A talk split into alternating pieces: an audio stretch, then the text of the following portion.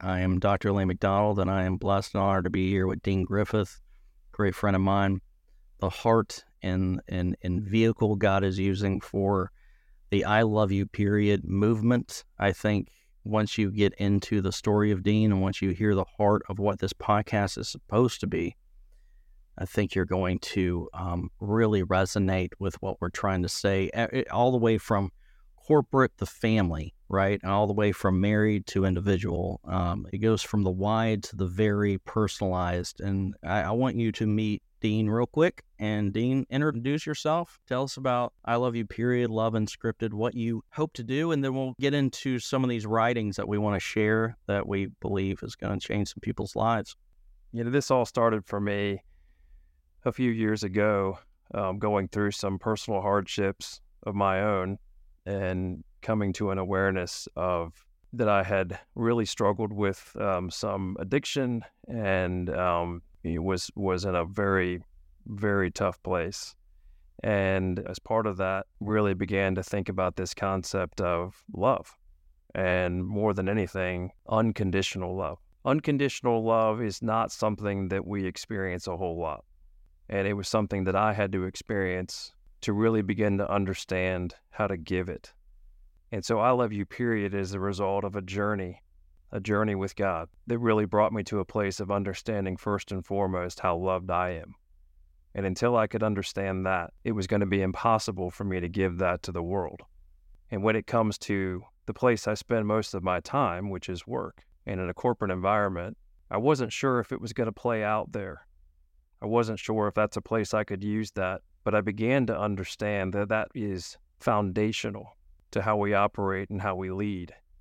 So I love you period became something that was not just personal with my family and outside of work. It became literally became the mantra for what I bring to work and how I show up as a leader.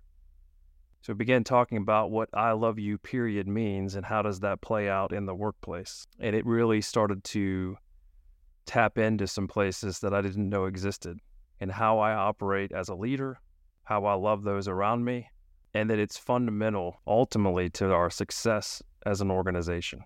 A couple months ago, you know, we started talking, and it was almost, I don't know if it's like, I, I feel like you had the same feeling that I did. It was almost like God sent a person finally to glue the d- disjointed pieces together right? Like I needed this, I needed this, I needed this, and here it is. And it's almost like where God says two or more are, there he is. And it was almost, I mean, I don't know how long we talked that first time we, uh, but it was uh, immediate. And then I, you know, I, I wrote some documents and I sent them to you. And it was, I, I didn't know what you were going to think of it. It just resonated with me at, at such a deep level. Being a past youth minister, having degrees in administrative and management kind of stuff, and to resonate and to be authentic and to help people live at their best as a leader. When you started speaking, I was like, finally, someone gets me. but it was almost like it wasn't lip service, right? It wasn't like what we have to say. It was more of a, this is who we are you know, it's not a uh, it's not a business goal or a pillar structure. I mean, these aren't coined words. These are things that are burned and singed into our hearts. And I think you really have a story and a vision that's going to change people's lives. Have you always had this feeling in the background of your mind, of your spirit, or is there a Dean 1.0 in a Dean 2.0 that's going on here, that there was a, a paradigm shift. And what does that mean to you personally? Tell me a little bit about that. Yeah. And to be in a place now where I don't regret any of that. And that's a interesting spot that even I still don't completely understand, but I know is very real. And one of the things I've learned is that by finally being completely honest, most of all, about my struggles, my weaknesses, my failures, and not speaking in code, talking specifically about what those are and being candid and being so bold to be authentic even with those that I've led in my current role and to tell them, hey, I'm I'm an alcoholic. Um, I've been gripped by addiction for years. and to come clean and, and wonder, is that going to make them think less of me? And what I found very quickly was alarming in some ways that that people were more drawn the, the very things that I wanted to be, which is authentic. I wanted to be a, a good leader that people wanted to follow for many years, the, the 1.0 version, I suppose. I, I thought it was about building an image that I needed to show people that I was an amazing leader. And what I've learned is uh, actually, I'll tell you a story. I, I had somebody tell me the other day, apologizing when, when he said it. Dean, I've learned more from your mistakes and failures as a leader than anything else. There was a time when I would have been offended by that. I was warmed and comforted to hear it. So, has that changed? Absolutely. And as I as I talked about a divorce that I was going through and, and shared that I had been unfaithful in my marriage and I owned my responsibility in that and that I was getting help for that. This is not something that you typically share with those that you work with, at least not in my experience.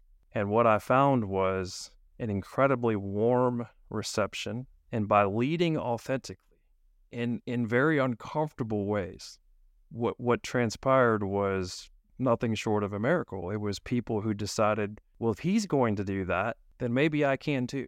And I've gotten more opportunities to do the very things that I wanted to do for years, which is have impact and influence I've gotten more opportunities to do that with people as a result of sharing what I always felt was the ugliest story. I should never share this. And what's resulted is it's created this incredible bond with those that I'm I'm leading, uh, other people that I may not lead directly but get a chance to influence and impact.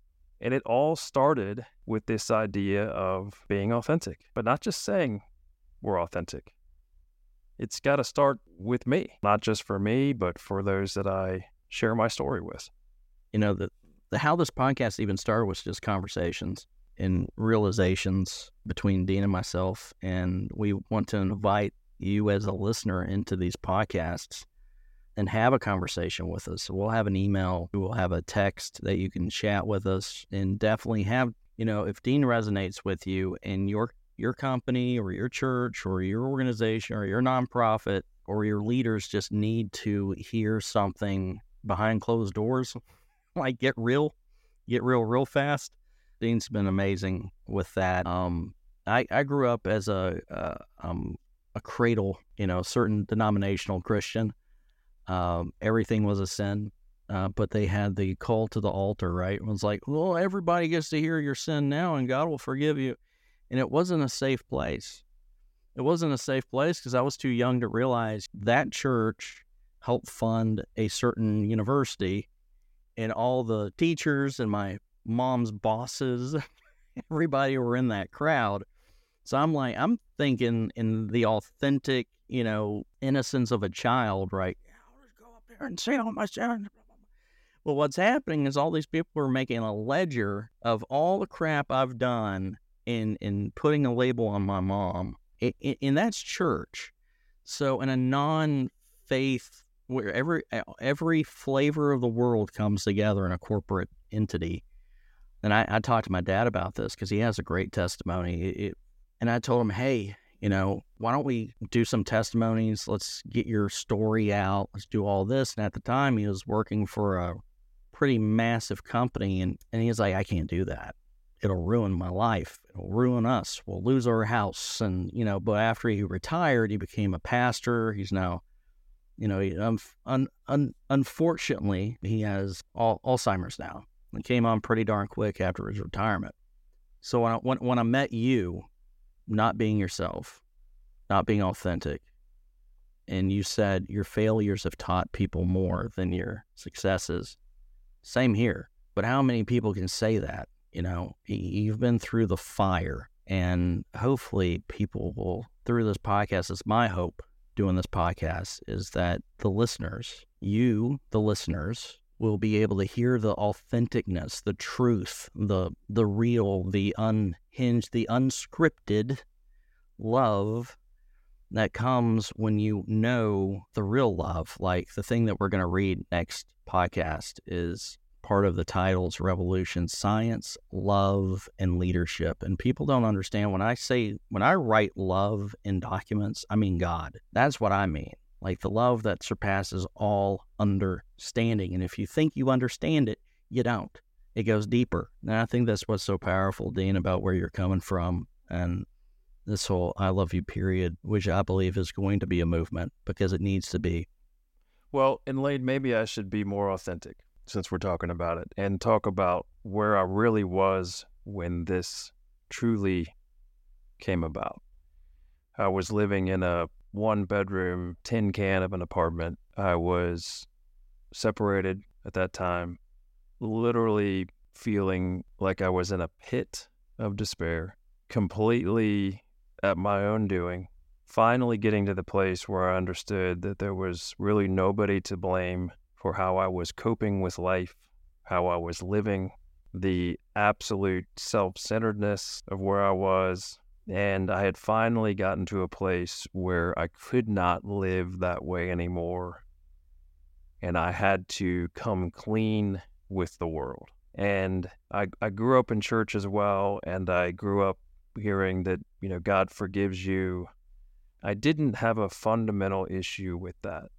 But I decided as part of this journey that I was on that I was going to be alone. I didn't call friends, I didn't call family. I decided to do the thing that was the most terrifying, and I'm a bit of an adrenaline junkie. This was the most terrifying thing I ever did was to get alone with God and sat on a couch, a very uncomfortable, crappy couch, and I remember saying out loud, God, I want to hear from you. You've made all these promises. Um, I would tell people in church, because as you alluded to, church is, you know, probably one of the most judgmental places I've ever been. Nothing against church and hypocrites, because there's always room for one more of us. But I would have said I believe all those things. But the reality was I, I wasn't living that way, and, and God knew that, and I knew that. And it was in that moment on a Friday night, I had chosen to not go out. And that was a commitment I'd made. So thankful I did at the time. I was lonely. And I said, God, what do you want to tell me? And I remember two things. One was, I want you to explore the depths. And the other was, this I love you, period. And for those of you who don't know me well, I have a lot of tattoos. And that night, I went to a tattoo shop and I walked in on a Friday night. It was busy. And I said, I'm going to get, get a tattoo on my wrist. And the guy's name was Christian, which I thought was no coincidence. He's from Medellin, Colombia, very broken English. I told him what I wanted to get on my wrist, and he teared up and said, Come on back. Now, this was a busy place, and I wasn't going to get in, but he heard what I wanted to get. He brought me back, and I got this tattoo. Later that night, I was sitting in my apartment again, and I was looking at the message and I knew what I was supposed to do was because I had been such a screw up, so self centered, I'd lived a life of addictive behavior, completely about Dean. And I knew that God was telling me, Dean, you owe the world. That's your life now. At least that's what I was convinced that he was telling me.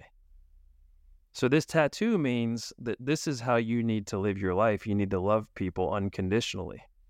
And that felt really good to me at first until it didn't. Until a couple weeks later, when I'm sitting in that same couch and I'm feeling suicidal and I'm wondering, why do I feel suicidal? And I'm asking God, like, is, is this it? I mean, I appreciate your forgiveness. But what I felt was, well, now I'm just forgiven, but I'm still a forgiven piece of crap. And all I have left is to just love the world because I'm such a piece of crap. And that was when I felt God saying to me, look, look at that tattoo again. And I look down and it's facing me and it says, I love you, period. And God says, that message is for you. And it was overwhelming. He said, Lift your head up, look at me. This message is for you. This is how I love you.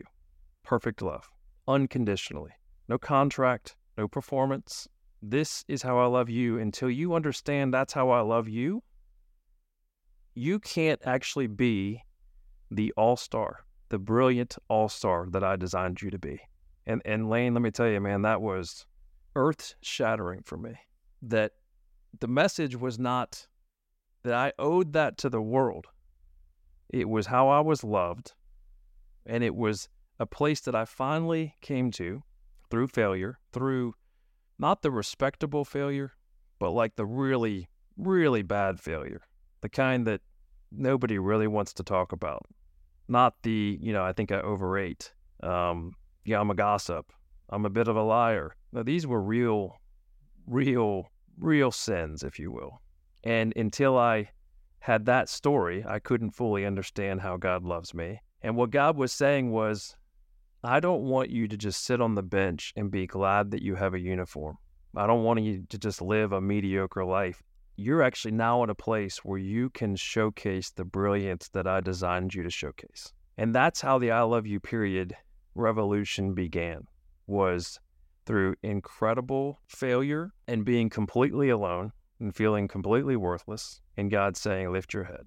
Like I'm not calling you religion calls you to performance.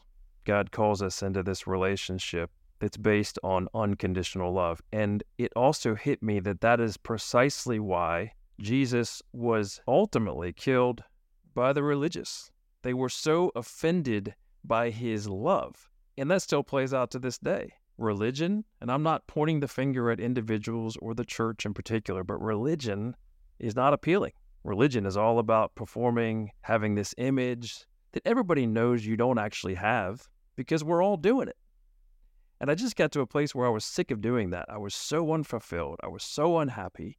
I was miserable, but I was creating this image and I realized I was spending all this time creating this image. I was doing that at work. I was doing that at home. I was doing that in my friend relationships. Everywhere I was going, I was creating this image. And inside, I knew none of this is true. Drinking myself to death. I'm addicted with sexual sexual addiction. Um, I'm a serial cheater in my marriage. I mean, it was everything I could do to keep it together.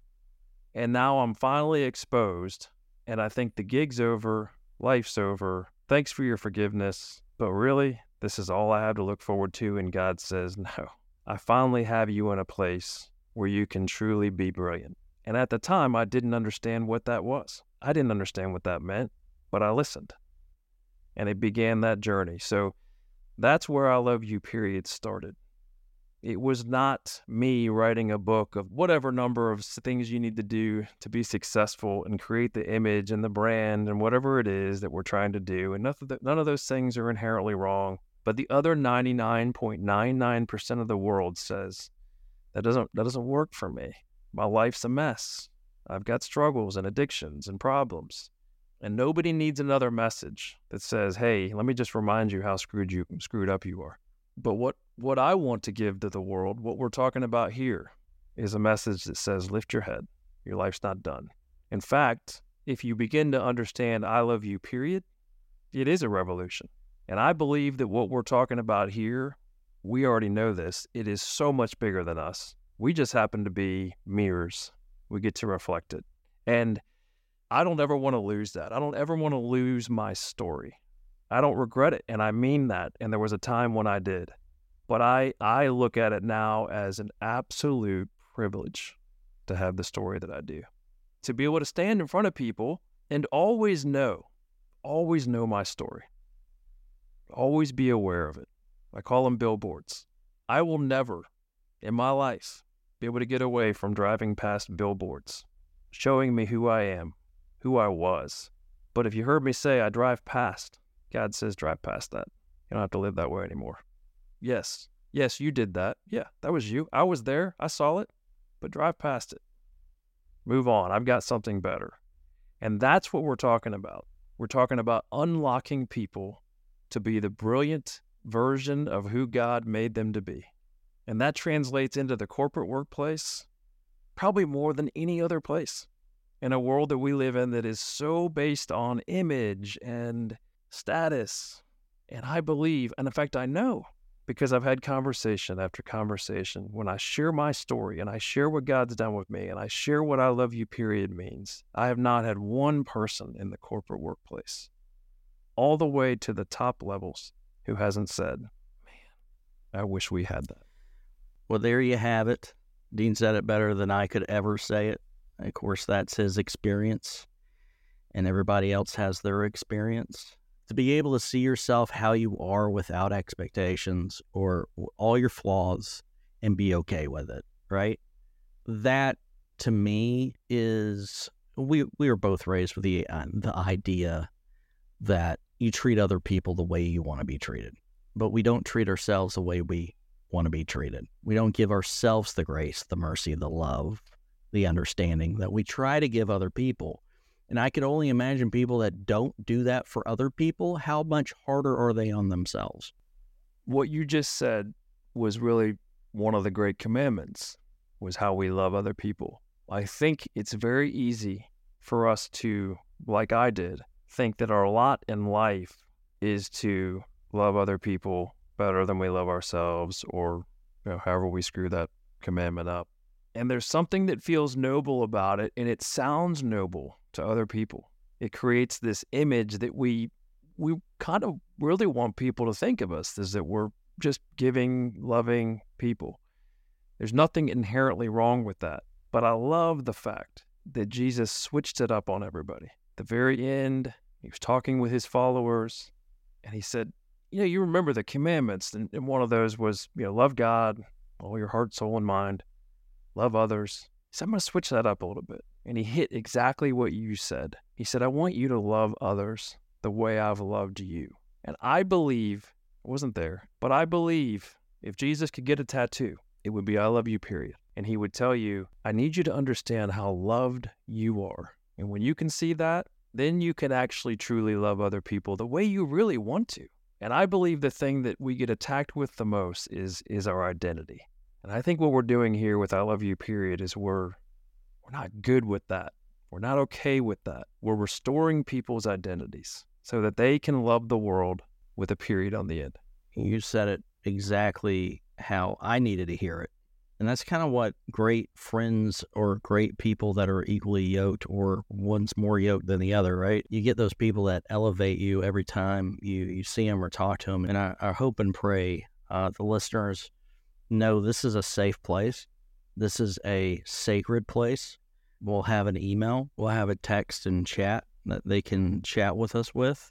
We've got some really cool tech coming that will give them the opportunity to talk to us personally, to get involved personally, and to really elevate themselves as we elevate each other, as God elevates us together. And it's it's it's such a beautiful thing. And this culture needs to hear "I love you" more than the angry bumper stickers they see on the cars in front of them but you know, I, I really like the fact that you you poignantly uh, transitioned from the Sadducees and Pharisees and Jesus. He never came at um, the people that he was talking to. He only got firm and even brought out a whip at the people that thought they were better than everybody else and were judging the other people like they had room to judge. I love the the Bible verse that says, "You will be judged how you how you judge so I would rather be the ignorant person that gives everybody all the grace in the world, and then that's that's my judgment. But how do we how do we do that with each other, right? How we how we do that with ourselves? We judge ourselves the way we're going to be judged, and that kind of really brings it back home for me personally. But to wrap up this podcast, I think we should start like um, just a, a thought or something from each other, like to to the listeners and my thought to you, the listeners, is I really want to get to know you. I, I really want to get to know the listeners out there that feel this themselves. Because if Dean feels it, I feel it. We're not built any differently. Uh, we're no special from God's creation than other people. And I know from working in the corporate world or in creative world the pigeonholes that we put ourselves in, the, the, the farm fences that we run like wild horses around are self built and they're self defined. Most of the stress that we have in our lives is self inflicted. Uh, we inflict it on ourselves and we inflict it on other people. And I think that's the transition between the Pharisees and Sadducees with leaders in companies leaders in families. I wish everybody had the I love you period tattoo on their hands because every time they reached out, they remind themselves that those hands are meant to show love, not judgment. Dean, what's your thought as we close out this podcast, our first inaugural podcast? Yeah. Well, what I didn't talk about was on my left wrist is uh, another four words. I haven't even seen this. What's going Sober. on? yeah. And this sums up what I felt after I got I love you, period. Is these four words sober, honest, selfless, secure.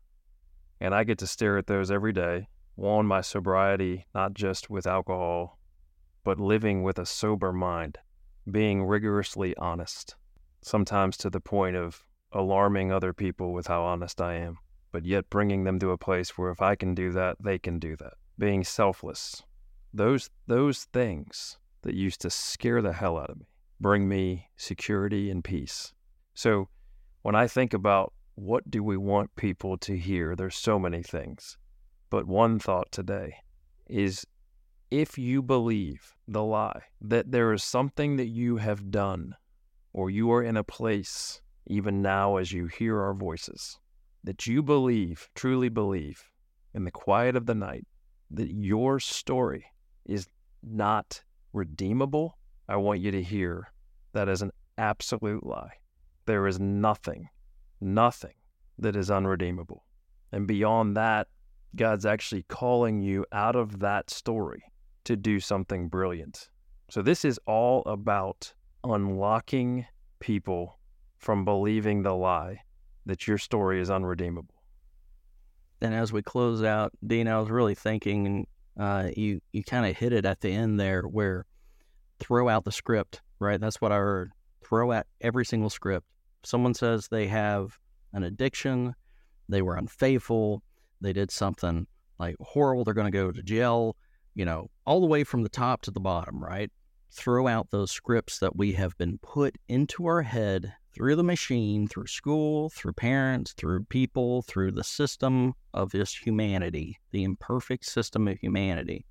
Throw out those those scripts and live your life to the fullest in love, unscripted.